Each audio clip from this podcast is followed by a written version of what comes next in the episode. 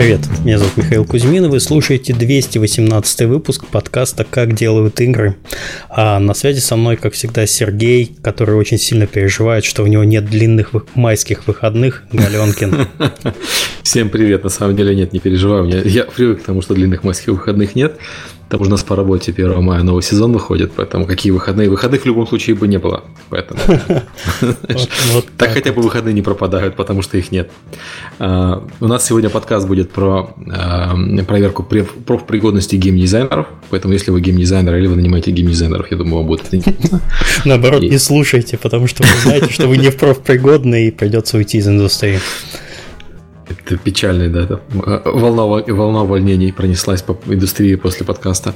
А, на самом деле я не думаю, что все так строго и все так плохо. А, но перейдем, наверное, к гостям после рекламы. А, напоминаю, что поблагодарить нас можно с помощью системы Patreon. Если у вас возникло такое желание, это не обязательно. У нас всегда контент был, остается и будет бесплатным. Но если у вас возникло такое желание, как и у остальных людей, которые продолжают поддерживать нас на постоянной основе, вы можете подписаться на Patreon, э, ссылка есть в описании, или оформить платную подписку на YouTube канал. Там есть э, возможность тогда течение прямых, прямых эфиров с маликами нашими личными козырять. И вот это все, респект, уважуха таким люд, людям. А за прошедшую неделю э, на Патреоне нас благодарил Сергей Клименко, спасибо ему большое. А еще раз спасибо всем тем, кто э, продолжает это делать на постоянной основе. А также наш подкаст выходит при поддержке нашего генерального спонсора компании Playrix. Playrix – одна из 10 самых успешных мобильных игровых компаний в мире. Если вы готовы решать сложные интересные задачи и обмениваться опытом с профессионалами, ищите подходящие вакансии на job.playrix.com. Сейчас в компании открыто более 30 вакансий менеджер проекта, data analyst, а также lead геймдизайнер match 3 и многие другие на job.playrix.com. Хотите создавать уникальные и качественные игры, делайте это с нами. Э, еще раз job.playrix.com. А, подкаст выходит при поддержке Аподил. Аподил – это платформа для грамотной монетизации мобильных приложений. Аподил помогает разработчикам встраивать рекламу, анализировать эффективность и получать максимум дохода. Через единый SDK Аподил дает доступ к более чем к 35 рекламным сетям. Он автоматически подбирает самую выгодную для разработчика рекламу в режиме реального времени, чтобы вы могли полностью сосредоточиться на создании классных игр, а не на их монетизации. А, подкаст Слышно меня? А, да, слышно. Подкаст выходит также при поддержки Corona. Corona это кроссплатформенный движок для быстрого создания 2D игр и приложений. С ним вы будете легко и быстро создавать качественные игры и приложения для всех самых популярных платформ. В Corona нет скрытых платежей, отчислений и роялти. Независимо от того, как э, много человек у вас в команде и сколько игр вы выпустили, вам никогда не придется платить за базовый функционал платформы. Corona не только движок, но и сильное сообщество, понятная документация, более 500 тысяч разработчиков и живой форум. Почему 500 тысяч. Ну, говорит, полмиллиона разработчиков. Угу. Вот это звучит. А, создавай игры вместе с Корона. Это легко, быстро и бесплатно. Подробности на сайте coronalabs.com. Миша, это называется как понять, что рекламный текст писали программисты, а не маркетологи? Да, 500 тысяч вместо полмиллиона. А, подкаст выходит при поддержке Mobile Lab фермы. Фермы никогда не меняются. И в этом Tonga The Island Farm отличается от других. Мы не делаем игры на коленке и не правим XML-файлы руками. Mobile Soft Lab использует удобный редактор и понятную админку и современные технологии разработки. Мы ищем программистов и геймдизайнеров, готовых оставить каменный век позади. Подробности на mobilesotlab.com. И также напоминаем, что скоро, уже скоро, уже совсем скоро, 17-18 мая, это чуть ли там не две с половиной недели, пройдет конференция DevGam в Москве э, в гостинице Radisson Славянская, которая соберет 2000 профессионалов игровой индустрии. В программе более 60 докладов, где опытом поделятся представители Hidden Pass Entertainment, Tiny Build, Twitch, Google Play, 1С, Pixonic, Wargaming и других компаний. Полное расписание уже доступно на сайте. Помимо докладов, выставочная, выставочная зона компании игр, встречи с издателями, стена вакансий, крутые вечеринки, сумасшедшие шоу Game Lynch и невероятная церемония награждения DevGam Awards. Для слушателей любимого подкаста команда DevGam э, скидка на все типы билетов 15% по промокоду KDI 15 английскими буквами большими KDI 15. 15% скидка, хорошо, люди пользуются. Mm-hmm. Все, давай перейдем, прежде чем к, переходить к основной нашей теме. У нас традиционный блок новости с фронта. Да, у нас есть Digital Resistance сейчас в России, а у нас еще есть Steam Spy Resistance. Давай, ну, как, да. у, как у тебя там борьба происходит классно? Ну, наверное, так же, как у Digital Resistance, запускаю самолетики из окна пишешь э, Ною, Ною в Твиттере. А, да. Не, на самом деле больше. я, я, я делаю больше, чем, чем российский Digital Resistance. Я еще код пишу. А, я недавно сделал апдейт по поводу Steam Spy э, для публики. А, алгоритм новый работает. Он работает не идеально, но плюс-минус нормально, для оценок более-менее подходит. Э, он хуже, чем предыдущий э, по точности, но он, то, то есть как, он по точности хуже, чем предыдущий, но все еще по точности сильно лучше, чем Appenny алгоритм и сильно лучше, чем э, алгоритм. Поэтому, когда люди говорят, как тебе не стыдно брать с, людей, с пользователей деньги за э, алгоритм, у которого точность такая низкая, у которого точность бывает там 10-15% по большинству играм, как бы, ну да, я готов брать с людей деньги 10 долларов, условно говоря, за, таки, за такой подход, э, когда Penny берет 30 тысяч за погрешность э, в 300-400%. Ну вот буквально же вчера я тебе присылал э, да, последний да, отчет да. Супердата, где Fortnite стоит там на, на пятом, по-моему, или шестом месте среди самых кассовых заработающих игр. И цифра, которая там стоит, сколько заработала эта игра, она взята абсолютно с потолка. А люди таким отчетам верят, э, цитируют на конференциях, потом всем рассказывают. Это вот очень... Мы когда в Wargaming, э, я когда в Wargaming работал, мы очень потешались над этими оценками. Э, не только Супердата, Низу и так далее, потому что они смотрят, э, как бы никто в Америке в игру не играет. Ну, я имею в виду, когда в Wargaming работал значит, наверное, продажи маленькие. И пишут, рисуют какие-то совершенно жалкие цифры, в то время как танки на тот момент были очень-очень успешным проектом. Вот. Э, и потом было очень смешно, когда они рапортовали внезапный рост у танков, такие гигантские, там, типа, каждый месяц у них был прирост 50-60%, в то время как это не было никакого прироста так, такого значительного. Это просто до них дошло, что на самом деле проект э, большой, и они старые цифры не меняли, а подгоняли новые. Э, вот. А, ну да, а, то есть Steam Spy я а, написал э, блокпост, который там перепечатала вся пресса, что продолжает работать с меньшей, с меньшей точностью, с э, урезанным функционалом, но я там начал добавлять новый функционал, сделал каталог разработчиков и издателей, э, которые можно посмотреть их статистику. Там новые фишки допиливаю потихоньку. То есть он будет взамен старых, э, старого функционала, который сложно поддерживать, появится новый, который можно поддерживать. Угу. География вернется, география э, временно ушла, потому что то, как она отображалась по странам, мне не нравится. То, как она отображается по играм, все еще работает и работает хорошо. По странам я недоволен. Я думаю, этот блок переписать, раз такое дело. Вот. Что приятно, что у меня в связи с этими всеми изменениями радикально увеличилось число подписчиков на Патреоне и сильно увеличилось количество денег на Патреоне.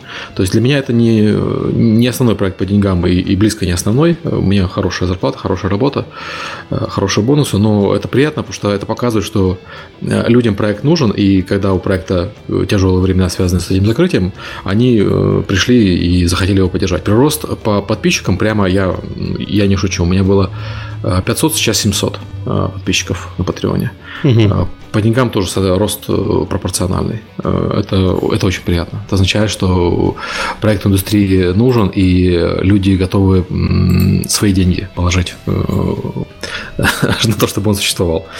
То есть это обнадеживает. Steam Spy сейчас восстанавливается как Берлин после бомбежки. Быстро, да. Быстро и качественно, по-немецки. Вот тебе, Серега, не прошло даром полтора года в Германии прожить, вот какой то четкий стал. Поедем дальше. Да, давайте к теме перейдем и познакомимся с гостями. У нас э, сегодня в гостях э, Елена Бугакова, э, CEO э, RPU Guru. Добрый день. Э, Таня Локтионова, основатель Values Value. Всем привет. И Константин Сахнов, директор игрового департамента Rocket Jump. Привет, друзья. Давайте, наверное, познакомимся. Э, расскажите кратко о себе, э, кто как попал в индустрию и э, чем вы сейчас занимаетесь. И, ну, по порядку начнем, как представляли, с Елены. Давайте, да, еще раз здравствуйте. Я очень давно работаю, работала геймдизайнером, ну, получается, уже больше 10 лет. А, в том числе я работала в Mail.ru, в Невале еще тогда над Алодами, в, Game Insight. Я делала дет, игры для детей, делала игры по лицензиям, делала браузерку, делала мобильную игру. Вот. И сейчас а, у нас фирма Arpaguru. Мы аутсорсим геймдизайн, делаем консультирование по вопросам там, монетизации и вообще анализа игры. Вот, мы уже год работаем. И ну, в целом я очень много сейчас взаимодействую с разными геймдизайнерами. Вот поэтому я смогу вам что-нибудь рассказать. Таня? Угу. Да, э, еще раз всем привет. Я в геймдеве уже э, почти 6 лет. Стартовала как пиар-менеджер IT-аутсорсинговой э, компании в сфере геймдева iLogos. Продолжила как Chief Operating Officer Nika Entertainment, поэтому была на стороне разработки, знаю как это социальные игры. А дальше я продолжила свою карьеру в Playrix, где была Head of Business и уже после Playrix основала свою компанию, потому что мне захотелось помогать как можно большему количеству студий, находить хороших людей и строить правильные процессы в HR, рекрутинге, рекрутинге корпоративном пиаре. А вот именно этим Values Value и занимается. Много рекрутим, в том числе геймдизайнеров. А Values Value, он сколько лет уже получается? Где-то года полтора, по-моему, если мне не изменяет память. Ну, а, об идее я объявила где-то полтора года назад, но по факту мы считаем от э, первого найма и от первых денег э, за э, консультации, то есть с февраля 2017 года. Ага, ну чуть больше года, окей. Хорошо. А, Константин? Я начинал свой путь в MDF 11 лет назад с небольшой командой браузерной игры – так совершенно случайно сложилось э, нашей заслуги, что игра начала приносить деньги, и мы думали, ой, какие мы молодцы, поехали на Кри тогда еще. Я познакомился с э, руководителем э, продюсеров Mail.ru Евгением Михно. Замечательный человек, который работу. И моя карьера по факту в большом геймдеве началась с позиции продюсера в Мейле откуда через э, некоторое время я ушел в довники. Э, ну, знаете, как это бывает, когда матушка говорит, э, давай-ка ты брось всю эту ерунду, игрушки делать. Давай займись да, нормальной, нормальной работой займись. Да, которая вот деньги должна приносить, которой карьеру можно построить, а это все ерунда. Поработал и понял, что есть свои в этом тоже трудности, и не все мне нравится в этой работе. Поэтому вернулся обратно в Mail, Помимо него работал в Панзаре, и сейчас последние два с половиной года работаю на позиции директора игрового департамента в Rocket Jump, где занимаюсь в том числе наймом на работу геймдизайнеров. Так. Отлично. Okay. Uh, то есть все здесь uh, заездно имеют отношение к геймдизайну и uh, найму геймдизайнеров, поэтому можем прямо переходить к теме. Э, геймдизайн для людей, не посвященных, э, выглядит э, двояко. С одной стороны, есть общее восприятие геймеров, которые считают, что геймдизайнер это, это бог, это Кадзима, каждый геймдизайнер это Кадзима, кто не, не, не Кадзима, тут не считается. То есть он сидит, сидит себе в темной японской конуре, придумывает сюжет, безумный совершенно, и постит в Твиттер картинки. А, с другой стороны, есть э, ощущение, что э, восприятие геймдизайнеров из индустрии, э, что это плохой программист. Что вот нормальный программист сидит и кодит, а геймдизайнер кодить не может, поэтому он рассказывает программистам, Ужасно. как кодить. И программисты, да, и программисты его за это не любят, потому что, ну, если хочешь рассказывать, как кодить, садись, садись, пиши что-нибудь. А, вот я понимаю, что мы можем на этом сломаться, но как бы вы определили геймдизайнера? А, ну давайте я начну, как, так как я тут тоже mm-hmm, первое на прошлый, на прошлый вопрос отвечала.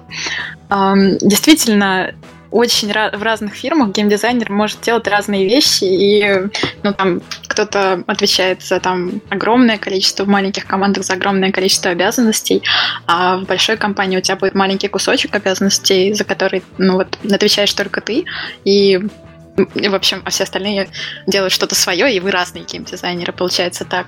Поэтому действительно сложно определить какое-то общее, дать определение работе геймдизайнера, но в целом это человек, который а, создает игру и делает так, чтобы эта игра дошла до игрока м- хорошей. Ну, отвечает за ее качество. Ну, это Программист тоже за, за качество игры отвечает? Программист отвечает за код. Он не отвечает за то, как игра взаимодействует с пользователем, за то, как игра будет играться вообще. За, за геймплей, например. Да-да-да. Ну, геймплей это же код. Ну, как код это вот это как геймдизайнер, тебе как Кадзима сказал, так и так и будет тебе. Я, я, я, я придираюсь, естественно. Как раз игры, сделанные программистами, они часто плохо играются, потому что у них есть определенное... Ну, мышление немножко меняется. И, и, и вот эти игры, ну, не всегда понятны, и как раз их часто приходится переводить на язык человеческий. Окей, okay, я бы Я бы лирики добавила, я бы сказала, что геймдизайнер это такой посредник между игроком, а, командой разработчиков, художников э, и так далее, и так далее, и визионером продукта, потому что сам геймдизайнер не так часто выступает э, визионером или же продюсером своего проекта, это или действительно по должности продюсер, или это собственники компании, или топ-менеджеры компании. И вот он должен это видение игры, а давайте там грабить караваны, э, притворить в правильный читаемый э, текст в виде ГДД, держать руку на пульсе и не забывать о том, что игрока все так же делается для, э, что игра делается для игроков, а не для визионеров. Вот ему нужно это как-то все совместить. Их помирить. Программистов, художников. Окей, okay, um... Я в целом Костя, согласен. Костя, а как вы? Вот мне очень импонирует Танина определение. Я, когда людей, э, исхожу из того, что э, если вот в двух словах, то геймдизайнер это инженер-проектировщик. Вот есть продюсер, который говорит, я хочу, чтобы ты сделал ядерную боеголовку. Вот с такими-то параметрами. И есть геймдизайнер, который потом описывает документацию, который эту документацию несет программисту, следит за тем, чтобы двигались задачи и процессы. То есть чуть-чуть это и PM. Конечно, не в прямом смысле слова, но это человек, который должен обладать ответственностью, чтобы он э, фичу, которую ему дали, мог нести в работу программистом, художником в отделы и следить за ней, смотреть, что будет с фичой после релиза на продакшн. То есть человек, который в первую очередь проектирует и отвечает за то, что он делает. В некоторых компаниях геймдизайнер — это EPM, и когда это маленькая команда, это вообще вполне логично выглядит. Это потом уже у них должен появиться э, производственный конфликт конструктивный. Угу. Окей, а, да, давайте поговорим про то, а, чем отличается найм а, геймдизайнера а, в сравнении с наймом программистов, например, или продюсеров. Я могу вступить, э, сказать угу. о том, что э, сколько компаний, столько подходов к найму геймдизайнера. И э, у нас нету какого-то единого стандарта индустрии, даже русскоязычной, где многие компании активно делятся опытом друг с другом. А, и э, не каждая компания даже определяет э, профиль того человека, которого он хочет увидеть у себя в команде. А, и от этого тоже очень много зависит. А, если не знаешь, кого хочешь найти, то в итоге и находишь не того человека зачастую. Поэтому э, первая сложность э, – это понять, кто тебе нужен, какой функционал он будет выполнять, какие у тебя обязательные требования, какие требования желательные. Дальше есть проблема а, вторая. Э, даже если компания точно понимает, кто ей нужен, то есть жанры, в которые традиционно геймдизайнеры не очень хотят заходить. Э, э, эта машина раскручивается постепенно. Вспомним, еще три года назад геймдизайнер Match 3 это был, было какое-то ругательство. Сейчас, да, э, сейчас на волне, ну, ну и, например, в вакансии, в резюме кандидатов очень часто можно увидеть, что только не матч 3, да, там мы готовы слушать. То есть вот ты, ты даже знаешь, кого ты ищешь, но тебе сложно найти сильного человека, у которого был бы опыт. И, в, и переходим к третьей основной проблеме, это то, что э, очень разный опыт у людей, которые называют себя геймдизайнерами, и не всегда можно релевантно нить, э, каков был этот опыт, и нанимающая сторона не понимает опыт применить у себя. Все так. Так. Можно, да, я тоже. Да, мы, да. мы вот когда мы подыскиваем геймдизайнеров под задачи, мы тоже сначала очень долго разговариваем, ну, как долго, сколько-то разговариваем с заказчиками, выясняем, что именно нужно, потому что люди могут думать, что им нужно там концепт-документ, а на самом деле им нужно вообще что... А, нет, вот, например, баланс посчитать. И ты смотришь игру, и там просто очень плохой, допустим, флоу, да, в начале, там, туториал ужасный, там, и ты понимаешь, что баланс считать рано. Всем нужно переделать сначала, там, ну, вот туториал нужно переделать, там, кнопки поставить на правильные места, а потом считать баланс. И um, в общем, да, нужно понять обязательно командам, что, кто им нужен, ну, то есть под какую задачу и, и зачем. И потом уже искать под это геймдизайнера, потому что геймдизайнер очень большое объемное слово и разные скиллы у геймдизайнеров, да. То есть, если я правильно понял, специ... А, основная специфика приема это определение его а, области деятельности. Да, это прям ну, очень важно выяснить сразу, да, область ответственности, область деятельности, да. Ну вот у нас было объявление там рекламное, что PlayX именно ищет геймдизайнера матч 3, поэтому человек, который хочет делать, скажем, там э, шутер, он э, туда не пойдет ни, ни в коем ни в коем Playrix еще молодцы, что они mm-hmm. разделяют э, геймдизайнера и, и нарративщика, то есть у них уже два разных там человека, level дизайнера. А mm-hmm. еще молодцы. Да. А еще геймдизайнер UX, геймдизайнер mm-hmm. на баланс э, и так далее, и так далее. То есть у них очень классно идет mm-hmm специализация. Но себе большие компании могут это позволить, а небольшим командам нужно искать универсального солдата. Это тоже еще одна сложность. Константин, ты...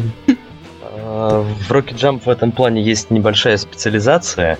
А, мы тоже иногда выделяем отдельно левел-дизайнера, сценариста, нарративного дизайнера. А, вот когда я нанимаю, скажем, UI UX специалистов, у меня обычно никогда нет никаких вопросов или проблем. Покажи мне, что ты рисовал до этого. Покажи свои интерфейсы. Я посмотрел, думаю, ну вот, все, парень нормальный. Теперь можно его собеседовать, брать, все отлично. Когда я даю тестовое задание геймдизайнерам, э, читаю его и потом очень часто вижу, что э, талантливые специалисты, которые подают большие надежды, на самом деле могут эти задания выполнять достаточно плохо. И сейчас я стараюсь в основном э, опираться на тестовые по минимуму и в первую очередь собеседовать геймдизайнеров лично. Лично под конкретный проект. И теми руководителями, которые будут у них в этом проекте. Все-таки им вместе работать, и с моей точки зрения вот это вот э, мне лично она тоже важна для нашей работы.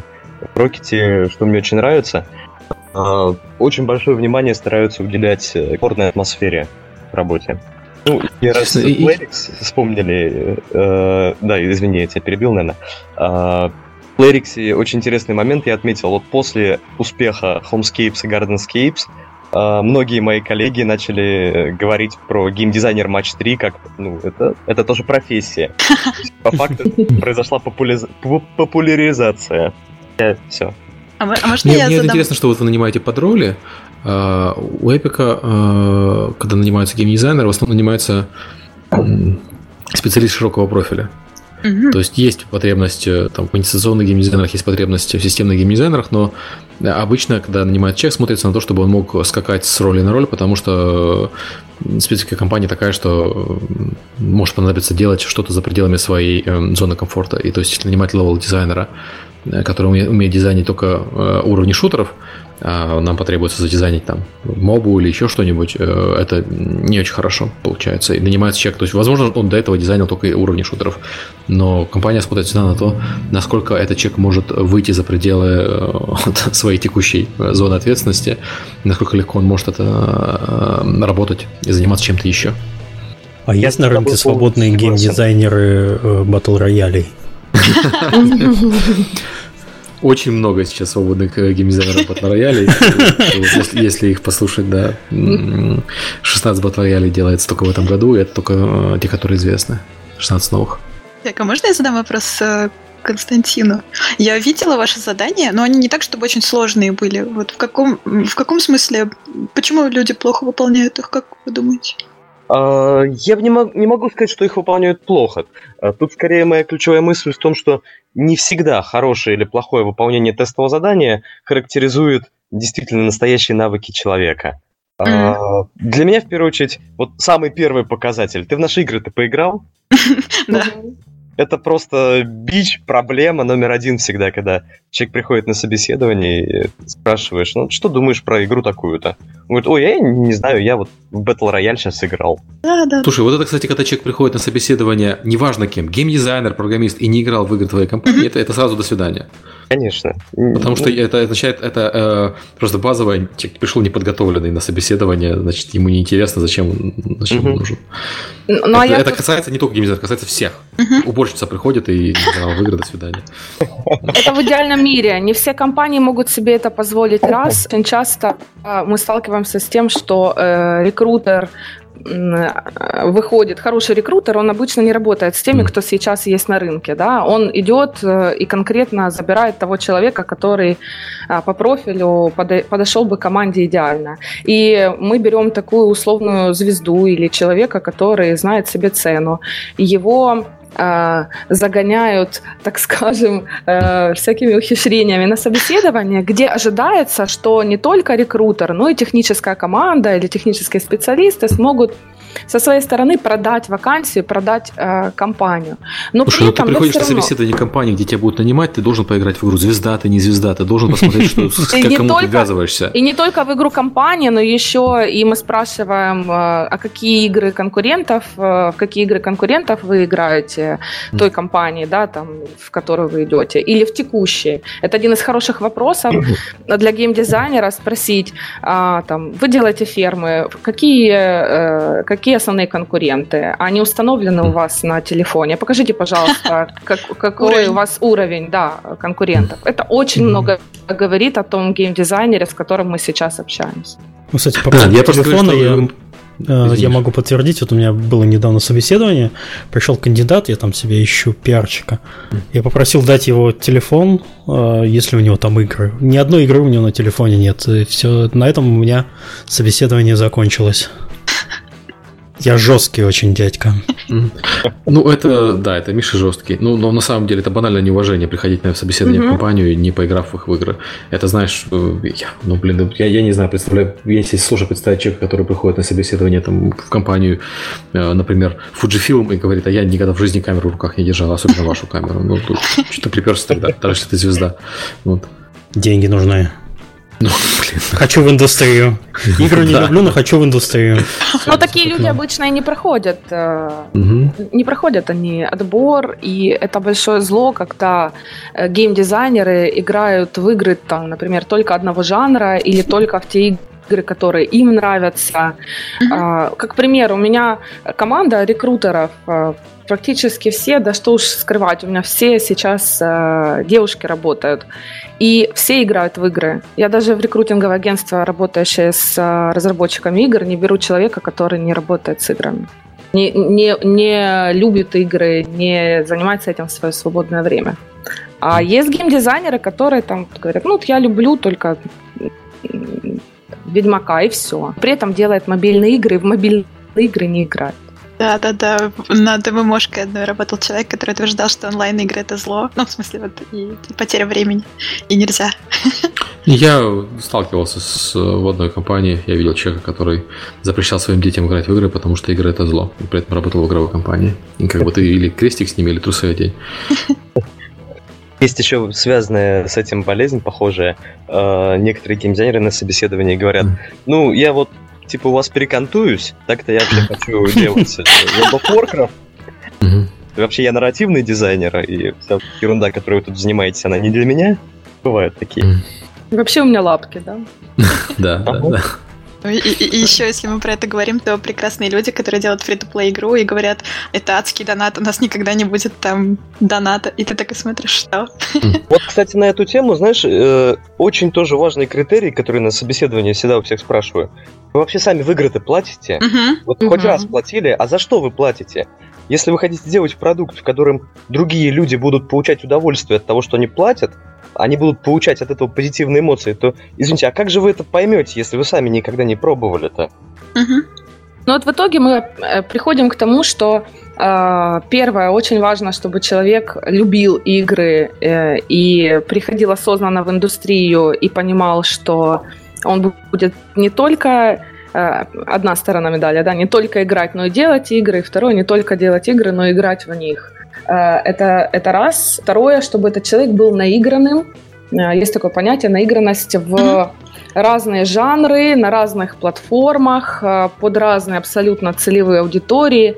Ведь те же разработчики Match 3 уже упомянутого, они делают для основной целевой аудитории, это женщины 25, а уже там платящие это 35+. плюс.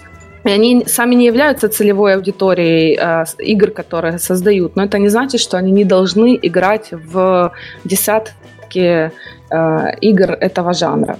Дизайнер Кинга, кажется, на каком-то на какой-то конференции рассказывал о том, как он а, специально, вот он тоже матч 3 делал, и вот он специально неделю не играл ни в какие другие игры, а прям имитировал а, ну, поведение целевой аудитории. Вот он ехал на работу, там играл в этом матч 3, там с друзьями сидел и ел, и тоже играл в матч 3 и вот проверял, насколько, ну, насколько это здорово играется. Я, наверное, уже 6 лет, да. 6 лет симулирую, симулирую целевую аудиторию матч 3 игр, поэтому пришла ну, тысяча, нам, просто нравится уровней. Кого какой Там... уровень Homescapes? Вот это все расскажет про вас. Да там уже в чате идеальную формулу выводят. Приходит ГД после подкаста на собеседование, в руках куча гаджетов, сотни игр стоит, всюду задоначено и сразу нанимают. Мы к этому и ведем. Да. Ну, ребят, это mm. первый шаг на самом деле. То есть вроде бы звучит забавно, но э, вопрос осознанности прихода в профессию когда мы проводим большое интервью, и уже много лет я э, стараюсь в виде задавать этот вопрос на собеседовании, это ряд вопросов, которые в итоге дают ответ, насколько осознанно человек пришел в профессию и насколько осознанно он пришел в индустрию, потому что это очень важно. И особенно для молодых людей. То есть, когда человек уже там, ну, не знаю, 10-15 лет делает игры и добивается какого-то успеха и в карьере, и в продукте, то, скорее всего, да, действительно, это он осознанно делает. Ну, можно как минимум такую гипотезу сделать. Но если это приходит молодой человек, который говорит, там, я обожаю игры, ну, окей, давай, докажи, каким образом ты э, обожаешь игры. Гав-гав. Да. Это не я. Э, э, эксперты появились. Гав-дизайнер.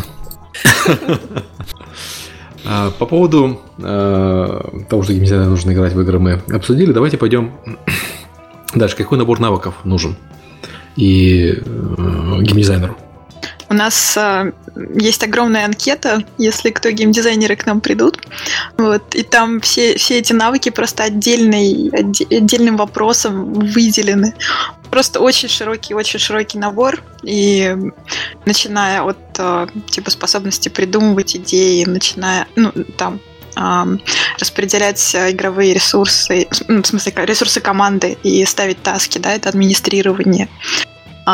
Дальше рисование макапов, прототипирование геймплея, умеешь ли ты немножечко программировать, а умеешь ли ты считать, умеешь ли ты аналитикой, ну, то есть обращался ли ты с аналитикой, нарративные всякие штуки, и мы отдельно выделяем скиллы в монетизации, потому что, ну, это сейчас уже тоже такой немножко отдельный, отдельная область стала. По-моему, это вообще довольно важный вопрос, умеет ли геймдизайнер делать правильные, правильную монетизацию. И есть у него в этом опыт или нет. Я бы добавила... Да. А, я бы добавила, что в идеальном мире, не только когда мы отбираем геймдизайнера, составляем профиль специалиста под э, конкретную компанию, под э, конкретную команду и задачи.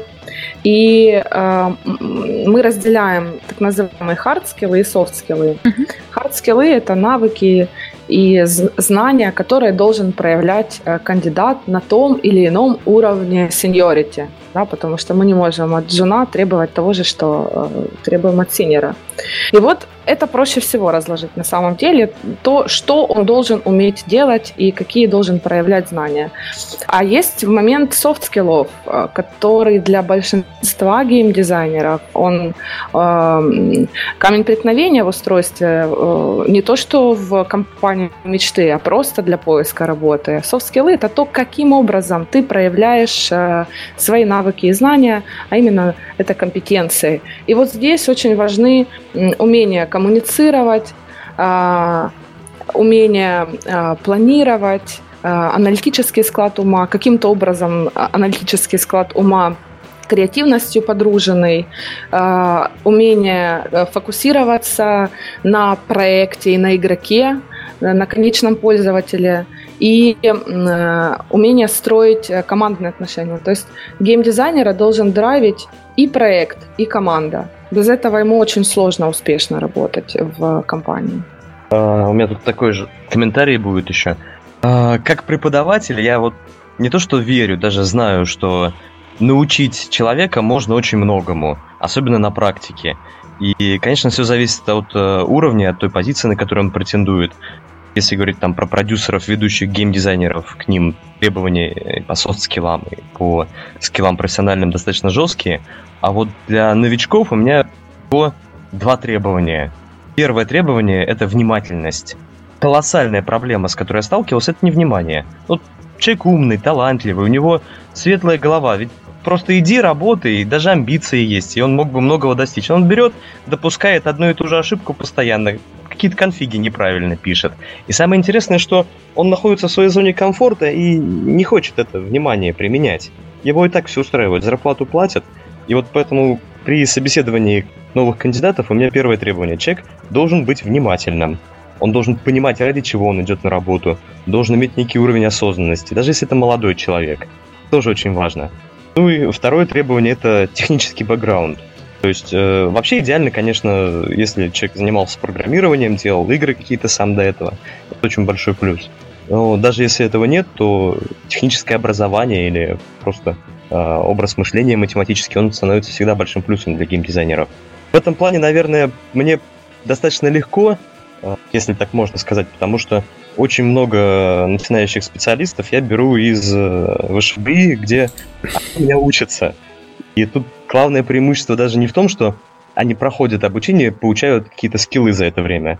Ну, как вы понимаете, там за полгода-год учебы э, скиллов-то особо не приобретешь. Знания, да, они какие-то наборы знаний приобретают, но потом нужна практика. Главный плюс в том, что как преподаватель я знаю, что эти люди стоят. Они мне домашки делают, в которых нужно интегралы считать. Они делают э, достаточно большие самостоятельные работы, контрольные, экзамены. И вот тут как раз я вижу, кто ответственно подходит к работе, а кто нет. Соответственно, кого я могу пригласить на дальнейшие собеседования, а кого не стоит. Поэтому, с моей точки зрения, вот один из простых способов, но затратных по времени, набирать себе людей, пойти куда-нибудь преподавать и на практике Незатратный способ. Как будто преподавание это легко и незатратное время. Ну, по деньгам, по деньгам незатратно, да. По времени ты совершенно прав, это огромное время. Э, с точки зрения прибыли, как бы прибыль с этого, преподавания у нас э, в России, э, ну, не только в России, на постсоветском пространстве вообще достаточно тяжело большую сделать, но вот такие задачи компании, как набор начинающих специалистов, это закрывает. Знаешь, на самом деле, э, не так часто я сталкивался с ситуациями, когда была нехватка начинающих специалистов. Обычно нехватка все-таки э, middle э, и senior level персонала. Начинающие специалисты, их легко привлечь нормальной зарплатой. Ты знаешь, вот вроде да, но вот когда мы просто с рынка очень много людей собеседуем, получается, что мы все тратим время, очень много mm-hmm. людей идут просто ради того, что, ну, игры это клево. Я хочу mm-hmm. играть в игры. И они думают, что играть в игры, делать игры это одно и то же. Это вот очень ключевое их заблуждение. А когда ты сам эту группу этих людей знаешь, уже видел, ты, ну, плюс-минус понимаешь, что таких заблуждений у них нет, ну, или ты успел выбить им из головы эти заблуждения уже. И проще становится нанимать. Ты сам рекомендуешь своим HR-специалистам, своим э, продюсерам и геймдизайнерам определенный круг людей, и они могут из них выбирать тех, с кем им будет комфортно работать, кого они по скиллам считают достаточно подходящими.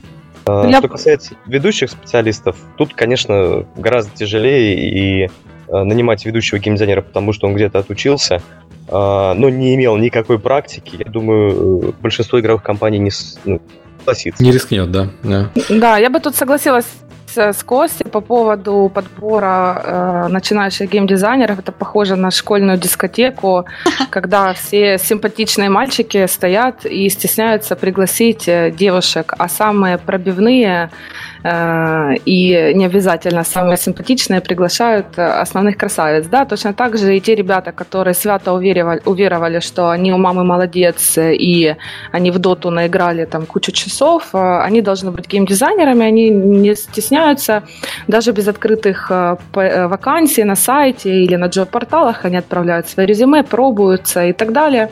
И иногда этот подход работает, но зачастую он действительно просто засоряет поток входящий, а какие-то ценные э, кадры, какие-то э, там уникальные ребята, они э, находятся, э, например, как вот Zeptalab делала конкурс для геймдизайнеров, вообще канонический, просто прекрасный, и я призываю компании делать как можно больше конкурсов э, хороших и качественных. Вот там можно такие алмазы найти.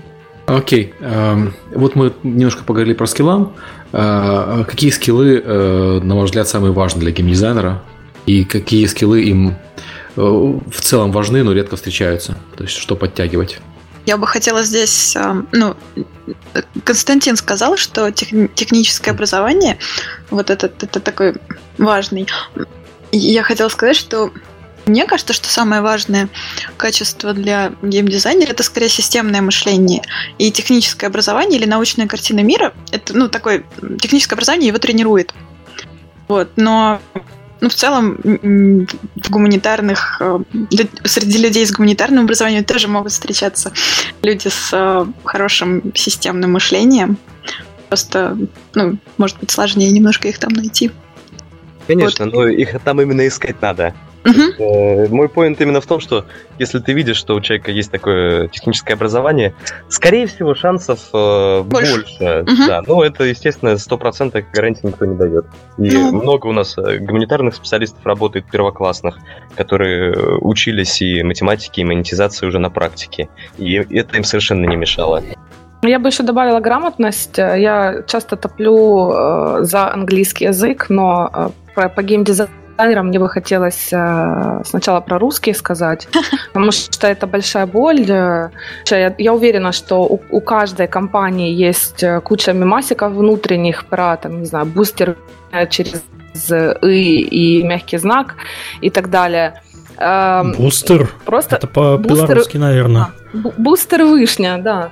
И э, э, научиться грамотно излагать свои мысли э, с какими-то элементарными правилами пунктуации, орфографии. А дальше, если уже с русским как-то более-менее, то, пожалуйста, учите английский язык. Не потому, чтобы, э, не для того, чтобы мне было вас легче релацировать э, в другие компании, а для того, э, чтобы вы могли получать информацию об индустрии uh-huh. из первоисточников. Потому что одним из огромнейших и важных таких Э, имеющих значение навыков для геймдизайнера – это умение обучаться и самообучаться и стремиться к постоянному развитию. Геймдизайнер – это человек, который никогда не может застыть и э, стоять на месте. Это человек, который постоянно учится. Поэтому я тоже обращаю внимание, призываю рекрутеров, которые меня слушают, и нанимающих менеджеров, обращать внимание на то, э, каким образом развивают себя ваши кандидаты и в своей предметной сфере, и какие-то вещи доступные, бесплатные. Пожалуйста, Dev to Dev, э, курс по аналитике. Мне кажется, uh-huh. каждый уважающий себя геймдизайнер должен пройти этот курс. Тут еще можно добавить, что геймдизайнер очень хорошо иметь широкий кругозор в разных областях. То есть биология, физика, там, компьютерные какие-то науки. Все, все, все. Чем больше, тем лучше. История. Все, все пригодится кино, мемасики. Сколько да, есть, да, да. Сколько вся, есть успешных вся игр, да, угу, успешные игры на маскультуре, на мемасиках и так далее, лицензии, пошло-поехало. У меня один из геймдизайнеров, занимающихся э, акциями и акционными моделями, медбрат в БП. О, прекрасно. А софт-скиллы какие-то, которые стоят... А вот как раз рассказывал. Ну, мимасики это soft skill, что ли? Не-не-не, нет, они раньше рассказывала про то, что нужно э, ну, зажигать команду, общаться, правильно? Да, уметь, уметь э, работать э, с командой и э, самому зажигаться от команды, и уметь эту команду вдохновить, продавать свои идеи. А, ну, не так, чтобы все сломать. Ну, уметь слышать команду, договариваться. Вот. А много вы знаете зажигательных геймдизайнеров? Что? Много вы знаете зажигательных геймдизайнеров? Это такой вопрос с подвохом. Тут нужно сдавать своих геймдизайнеров. У нас, у нас в базе больше тысячи геймдизайнеров, поэтому я уверена, что среди них есть э, не зажигательные, а зажигающие. Зажигалочки. Геймдизайнеры, они как и все люди. Если вокруг них атмосфера, коллектив такой, что он зажигает, ну и они горят. Когда они переходят в другое место, где такого нет, и они потухают, свойственно людям а, иногда я для того, чтобы люди немножко взбодрились и вышли из зоны комфорта в зону обучения, а, перемещаю их между проектами, чтобы вот, не чувствовалось, что вот здесь я эксперт, вот я все знаю про эту социальную ферму. И вот прям нету никаких моментов, которые бы могли меня вывести из равновесия. Ну, это хорошо, это здорово, но это значит, что обучение-то кончилось уже. Пора двигаться дальше. Но при этом главное не переборщить, не передавить настолько, чтобы человек не чувствовал большого дискомфорта. Я еще хотела добавить... Согласна со мной. Собаки согласны? Да. Еще умение аргументировать свою позицию, вот это очень важно. Мы столкнулись с тем, что даже у многих работающих геймдизайнеров бывают сложности с этим. То есть они ну, могут примеры приводить, там рефы, как бы, но не всегда могут логически, ну, то есть могут, но им сложно, им сложно логически обосновывать свою позицию. Это тоже такой важный soft-скилл, который можно тренировать. Окей, а как проверять наличие этих скиллов на собеседовании? Да, еще на этапе собеседования. Эм, ну, давайте тоже я начну. Раз я про системное мышление, вот, которое мне казалось одним из самых важных. Эм, если ты просишь у человека сделать анализ игры, даешь ему на это какое-то время, и он тебе приносит потом документ. И нужно смотреть на то, как структурирован а, этот документ. То есть а, просто мож, часто приносят просто накиданные поинты. Это, ну вот, это не очень хороший как раз знак. А иногда они разделены уже по частям, там что-то к мета-игре относится, что-то относится там к core геймплею, да, что-то к UX. Это уже лучше. Вот, еще хорошо, когда у него выделены главные ну, проблемы в игре, и наоборот, типа мелкие какие-то вещи, написанные ну, под пунктами уже. То есть вот анализ игры позволяет немножко понять э, по человеку, насколько вот системное мышление у него. Если говорить о собеседовании, опять же, я вернусь к идеальному миру с хорошими процессами в рекрутинге и в HR, то вот у нас есть модель э, компетенций, так называемых софт-скиллов. Э, есть у нас список знаний и навыков, которые нам нужно проверить. И вот на собеседовании а, а, тот же самый HR, это к вопросу, чем HR занимается, рекрутер, он должен проверять компетенции в первую очередь. И для проверки компетенции есть э, интервью по компетенциям. Есть специальные вопросы, которые не выглядят, э, там, я не знаю, спросить, э, а вы хорошо, а вы обладаете системным мышлением? Он такой, да, конечно, я обладаю системным мышлением. Нет, ну это вот не в виде тестового задания, но то, как человек рассуждает, как он uh-huh. строит предложения, мы спрашиваем, перепроверяем, мы задаем вопросы. Назовите, пожалуйста, свой э, самый любимый проект, какие задачи вам нравилось делать. Мы можем проверить, э, что человеку больше всего нравится делать. Вот сейчас я прям секретики открываю. Например, вспомните, пожалуйста, когда вы во время выполнения какого-то задания э, так увлеклись, что не заметили, что пролетел целый рабочий день. То есть мы выясняем, от чего человек состояние потока говорим, а э, какие э, рутинные задачи вы не любите? Он такой хитренький говорит, ой, у нет рутинных задач, я в геймдизайне все люблю. А ты его спрашиваешь, а как сделать э, рутинную задачу интересной? И он начинает сразу размышлять, размышлять, креатив пошел. И ты меня спрашиваешь, ну, наверное, вот это, это, да, было... Э, или он сам проговаривается. И ты в профессиональном интервью Рекрутер может оценить, ну, с точностью, я не знаю, тоже зависит от рекрутера, но точно больше 50%, ближе к 70% он может оценить а, насколько человек проявляет ту или иную компетенцию, которая важна для компании. А компания а, это все записывает, э, ну, компетенции откуда идут? Из ценностей. Опять же, уже упомянутый здесь Playrix, о котором э, все знают, на нем легко э, делать примеры. У них есть э, ценность, наивысшее качество. И рекрутер уже с первого письма, с отклика э, кандидата может понять, подходит он или нет. Если он пишет упомянутый там бустер вышня да, с ошибками, это значит, что он невнимателен к и не стремится к наивысшему качеству. И ему, в принципе, можно было бы отказать уже с первого его отклика. То есть есть у нас секретики для того, чтобы это проверить. Окей. Okay. Um, эм, по поводу тестовых заданий. Uh, частое камень преткновения для не только для геймдизайнеров, для, в принципе, um, для многих людей в игровой индустрии. Вот какие-то у вас есть лучшие практики по uh, тестовым заданиям? Стоит их вообще применять или не стоит? Если применять, то как? И так далее. Давайте тоже я начну. Mm-hmm. Um, у нас э, немножко по-другому построена работа, но когда мы ну, ищем человека под проект, то после первого собеседования с ними, вот если ему интересно, то мы просим его как раз посмотреть на игру и ну, сказать свое мнение там через несколько дней.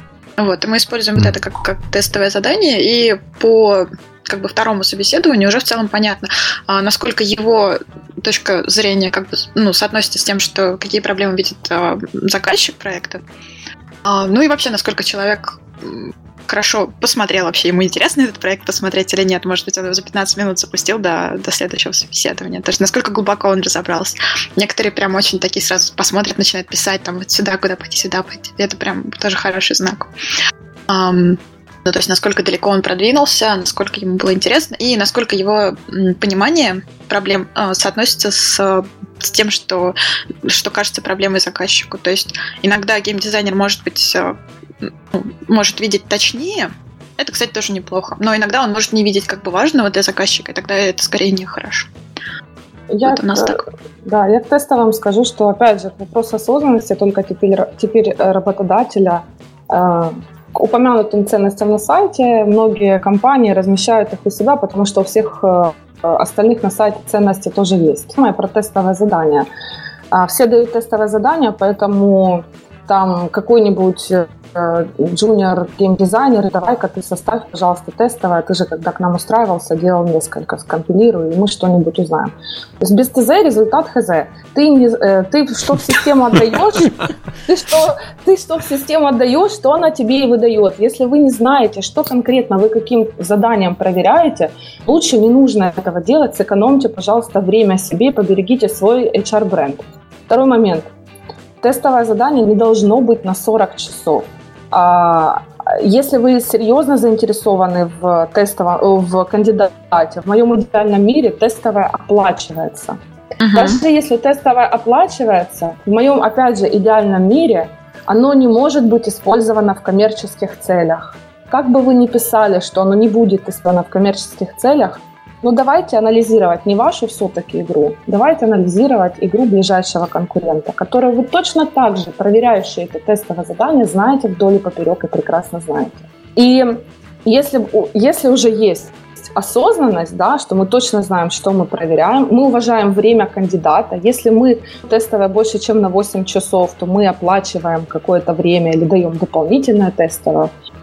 А, плюс э, мы не можем это использовать в коммерческих целях, то да, классно, тестовая работает. Есть очень классные тестовые, после которых кандидат реально понимает, что он прокачался, даже если ему отказали. Особенно если ему дали хороший фидбэк на это тестово. Человек не должен быть доволен, да, но очень многие не дают фидбэк. Проблема, да. да. Практически все не дают фидбэк. Не дотянули, там, по английскому языку не дотянули, ну класс, да, а отказали, потому что он, не знаю, такие слова нельзя в эфире говорить. Потому что нехороший человек. Да, отказали. Хорошо. Ну, так, да. По поводу успешных проектов в резюме, насколько это показатель? Кстати, не скажет про тесты. Да, да, да. ничего. Э, ну, по поводу тестовых у нас очень просто. Э, я проверяю в тест э, все те скиллы, которые хочу видеть на практике у человека. Первое задание всегда на анализ игры. Оно обычно с подвохом, потому что я даю игру «Кризис». Это одна из наших старых социальных игр. если поиграть в нее мельком, то сложится ощущение, что это PvE City Builder, хотя это совершенно не так, это э, отчасти близкая к батлеру, э, она совершенно PvP-шная с монетизацией. То, что человек видит в начале, оно является просто неким очень долгим-долгим туториалом, поэтому это сразу показывает, насколько человек внимателен. А вторая задача обычно на математику — это простые системы линейных уравнений, то есть там сундучки, или это сервер, а, чтобы просто понять, а, насколько человек вообще в теме всего этого. И третья задачка у меня, моя любимая, спрашиваю, вот если бы у вас была студия средних размеров, порядка 100-150 человек, с хорошим бюджетом, скажите, вот что бы вы сделали? World of Warcraft, Game of War, либо MTG, ну, аналоги этих игр. И какой бы ответ человек не дал, ну, в целом это не важно. Важно, как он рассуждал в данном случае. Любой ответ неправильный. Это Не надо делать клоны таких игр, там. Да, а... мне очень нравятся тестовые, в которых э, прям э, в описании задачи написано, что нам не, не так важен результат, сколько нам важно понять, как вы думаете. Часто так и на западной компании дают очень классные тестовые. У Game Insight, по-моему, такое было, вот недавно выкладывали, или я, кажется, Еремеев делал его тоже прям с размышлениями хорошее. Ну, обычно понять, как человек думает, особенно про геймдизайнер, это важнее, да, чем э, конкретное тестовое. А, так вот, перейдем к успешным проектам а, в резюме. Насколько вы на них смотрите, насколько это важно? Давайте здесь я начну. А, тут палка о двух концах. А, человек делал успешный проект. Если смотришь его резюме, видишь, что у него там 5-10 успешных проектов. Возникает вопрос, а насколько ты честен с нами? Правда ли у тебя 10 игр успешных? Вот я не могу этим похвастаться. У меня есть э, ряд проектов, которые были неуспешные. И э, всегда интересно поговорить с таким человеком, как же так получилось. Э, для меня не показательно то, что у человека много успешных проектов. Да, это, конечно, определенный сигнал, но это еще не говорит о том, что это человек будет подходить именно под наши задачи, под нашу вакансию. Точно так же с неуспешными проектами, наоборот. Э, если человек много раз ошибался, ну, возможно, он получил с этого опыт. А, мне всегда нравится, когда у человека резюме достаточно честное. В данном случае я имею в виду, что он имеет и успешные проекты, в которых он участвовал, и неудачные проекты, не скрывает их, э, пишет ты знаешь, э, я вот здесь не соглашусь с тобой. Во-первых, то, что у человека есть высшие проекты, это уже дает огромное преимущество перед всеми теми, у кого нет ни одного высшего проекта, успешные они или нет. А, и нанимать человека, который прошел путь от разработки игры до релиза, гораздо приятнее, чем нанимать человека, который только что закончил обучение в университете и с горящими глазами не понимает, во что он ввязывается. Это раз. Два, в любой другой специальности люди показывают успешные проекты в первую очередь, и неуспешно только во вторую. Ты э, будешь нанимать художника, он тебе будет показывать свою лучшую работу. Ты будешь нанимать программиста, он тебе будет показывать свой лучший код. Никто не будет показывать неудачные вещи. И это логично. То есть, я, я, я не знаю, ты э, на рекламу любого продукта посмотри, они все показывают идеальный случай использования, как все стало хорошо. Они не показывают, как можно сделать плохо с их продуктом. Реклама автомобилей не показывают, как на эта машина может некрасиво перевернуться и разбиться. Они показывают, как она может красиво ехать. Э, то есть я бы очень был удивлен, если бы пришел человек на работу и, имея много успешных проектов, показывал бы неуспешные. Показывать неуспешные имеет смысл, когда у тебя нет успешных, uh-huh. потому что наличие проекта вышедшего лучше, чем отсутствие вышедшего проекта, даже если он неуспешный. Но если человек будет вот заведомо приходить и посыпать голову пеплом, знаете, я, геймдизайнер, я придумал Magic the Gathering, я придумал э, что-нибудь еще, но я вам покажу лучше Hunter свой в Э, вот, э, но это, это просто выглядит странно. Ну, Сергей, я такие как были? бы так не говорю, конечно. А, естественно, я не говорю о том, что а, важно, чтобы человек показывал свои неуспешные проекты и акцентировал внимание на них.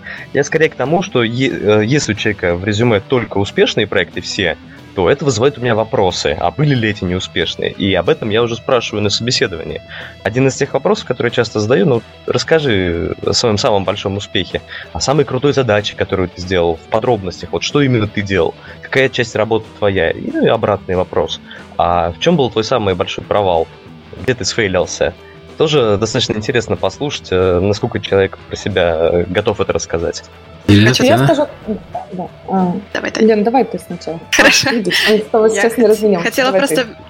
Костю поддержать в том смысле, что по проектам, да, наш, нужно спрашивать, что человек делал в этом проекте и насколько вот он адекватно оценивает свою роль. Вот, и если есть возможность, то лучше проверить э, через кого-то. Ну, просто, действительно ли этот человек сделал там, не знаю, всю эту огромную игру, всего Ведьмака, или все-таки он там был, там, не знаю, дизайнером там, какой-то системы одной. Ну и хороший, да, действительно хороший знак, когда человек говорит, я о своих э, плохих как-то неудачах и о своих успехах, да. Показывает реалистичную самооценку. Ну, да, бывает, согласитесь. Да, да. Часто же, что человек э, пишет у себя в резюме, что вот участвовал я, скажем, в игре Алоды. И у меня было собеседование сразу три человека, каждый из которых утверждал, что он был э, ведущим тренером Алодов, и именно ему принадлежит там, да, огромная да, часть да. заслуг. Прекрасно. А я знаю тех людей, которые делали Алоды. Это действительно крутые люди. И когда ты у них спрашиваешь, а вот этот человек у вас работал ли вообще? Они говорят, ну, что-то вроде в столовой видел его. Бывает такое. Да, бывает, бывает присваивание. Э, к сожалению, мы Э, всегда имеем такой процесс, когда можем это проверить. Э, мы, как рекрутинговое агентство, не всегда собеседуем глубоко кандидатов, что их ждет еще три этапа или четыре собеседования на стороне компании, и мы не хотим их перегружать такими вещами. Но, скажу так, э, заказчики наши с удовольствием рассматривают кандидатов, у которых есть успешные проекты первую очередь они смотрят на успешность проектов при э, так называемой калибровке. Когда мы там человек 20-30 показываем профили, и вот они наиболее желаемые выделяют тех, которые работали на успешном проекте. Да, а, тот момент самое. еще такое. Угу.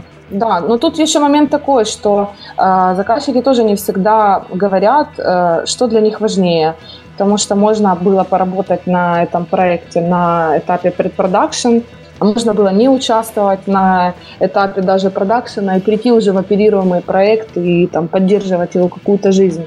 То есть с моей, с моей точки зрения важно, чтобы человек в первую очередь получил опыт на всех этапах разработки. Предпродакшн, продакшн, постпродакшн, да, и оперирование, если это free-to-play ный проект, можно дольше продлить этот хвост. И неважно, Э, где он получил свой опыт того же предпродакшена и даже продакшена, но очень важно, чтобы он на живом проекте успешно поработал. Вот, вот это лучше всего продается.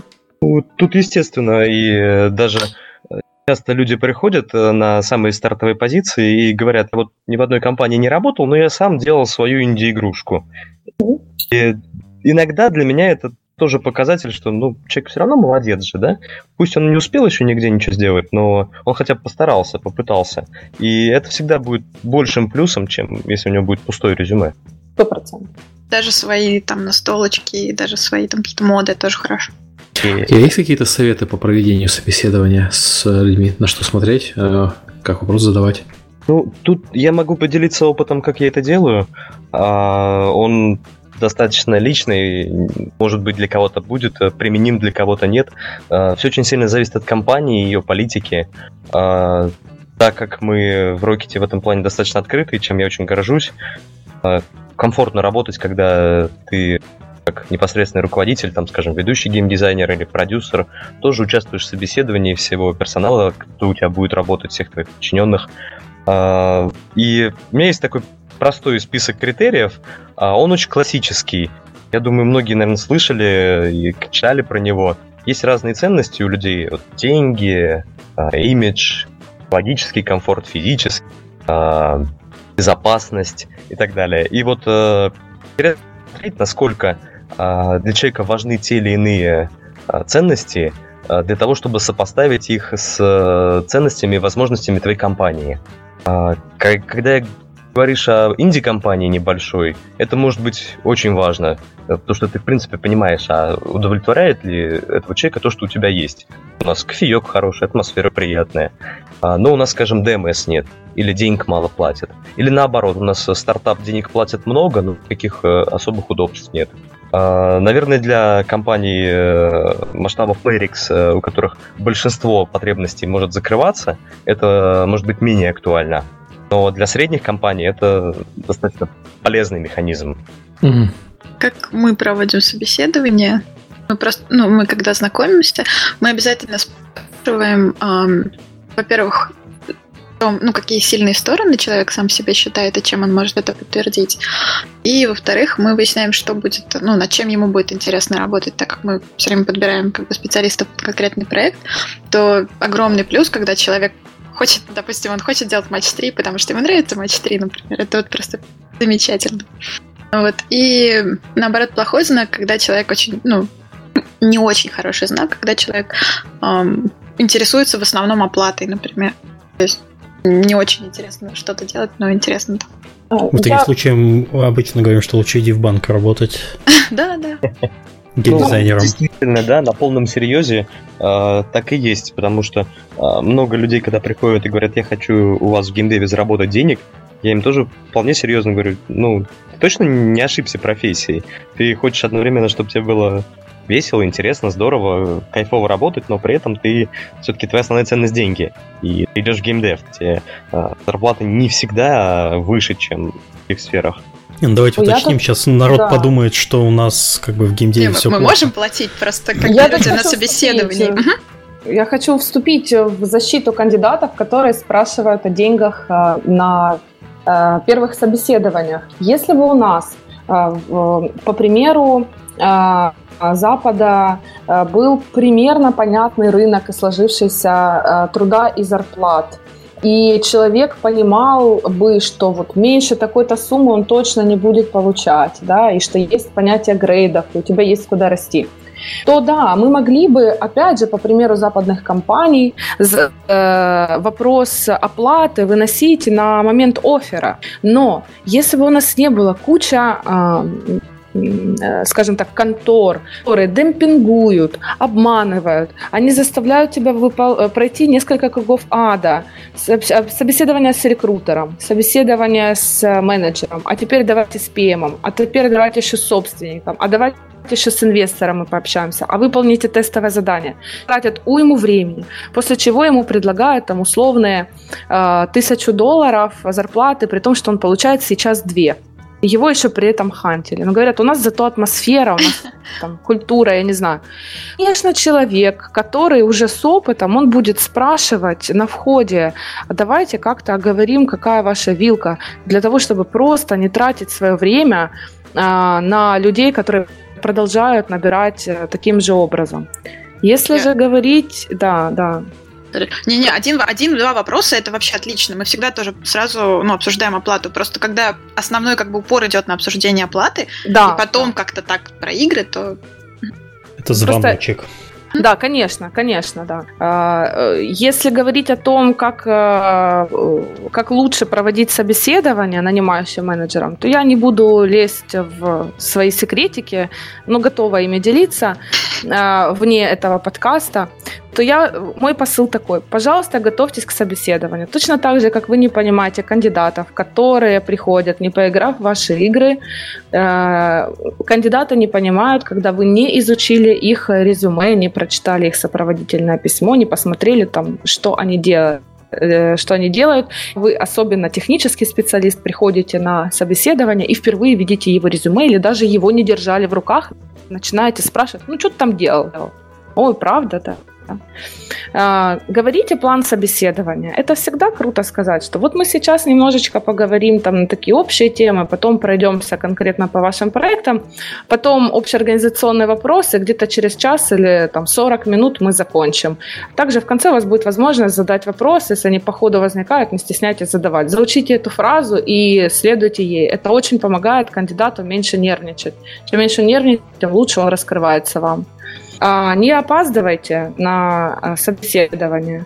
Это я себе тоже ставлю галочку, не опаздывать на собеседование, потому что часто...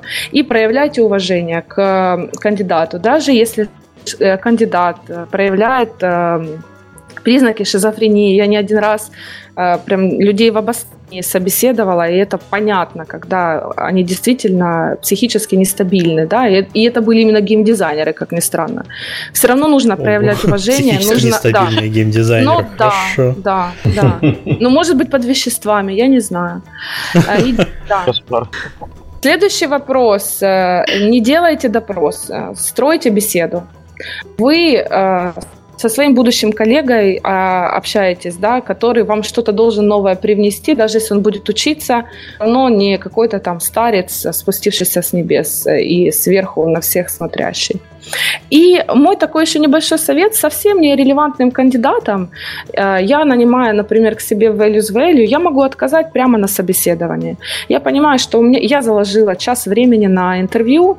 Э, к середине я понимаю, что вообще дела никакого не будет, и по его окончанию я просто напишу там, а как вообще ко мне на собеседование попал такой кандидат, или просто понимаю, что человек не подходит. Я могу это время потратить на то, чтобы ему сказать, Слушай, ну вот по ходу нашего собеседования я реально понимаю, что мы тебе, скорее всего, откажем, да, и не будем терять время ни твое, ни мое. Но так как мы запланировали там э, целый час, у тебя есть время позадавать мне вопросы, которые тебе помогут развиться или высказать свой фидбэк. Это вы себе получаете тогда просто супер лояльного кандидата, который захочет, прокачавшись, к вам вернуться. Вы ему дадите классную обратную связь, вам не нужно будет ее писать, вы не, э, вас не будут пинать ваши рекрутеры по поводу того, что ну дайте обратную связь, пожалуйста, да, а, и э, вы не потеряете время, а приобретете лояльного, лояльного кандидата в резерве. Это очень круто звучит сейчас. Смелость нужна. Спасибо. Э, интересно сразу стало, вот э, действительно многие компании не дают в принципе обратную связь. Mm-hmm. А почему, вот по каким причинам они приняли такое внутреннее решение? Я сейчас, возможно, обижу кого-то из своих э, клиентов, которые принципиально не дают обратную связь, но я считаю, что это неуважение.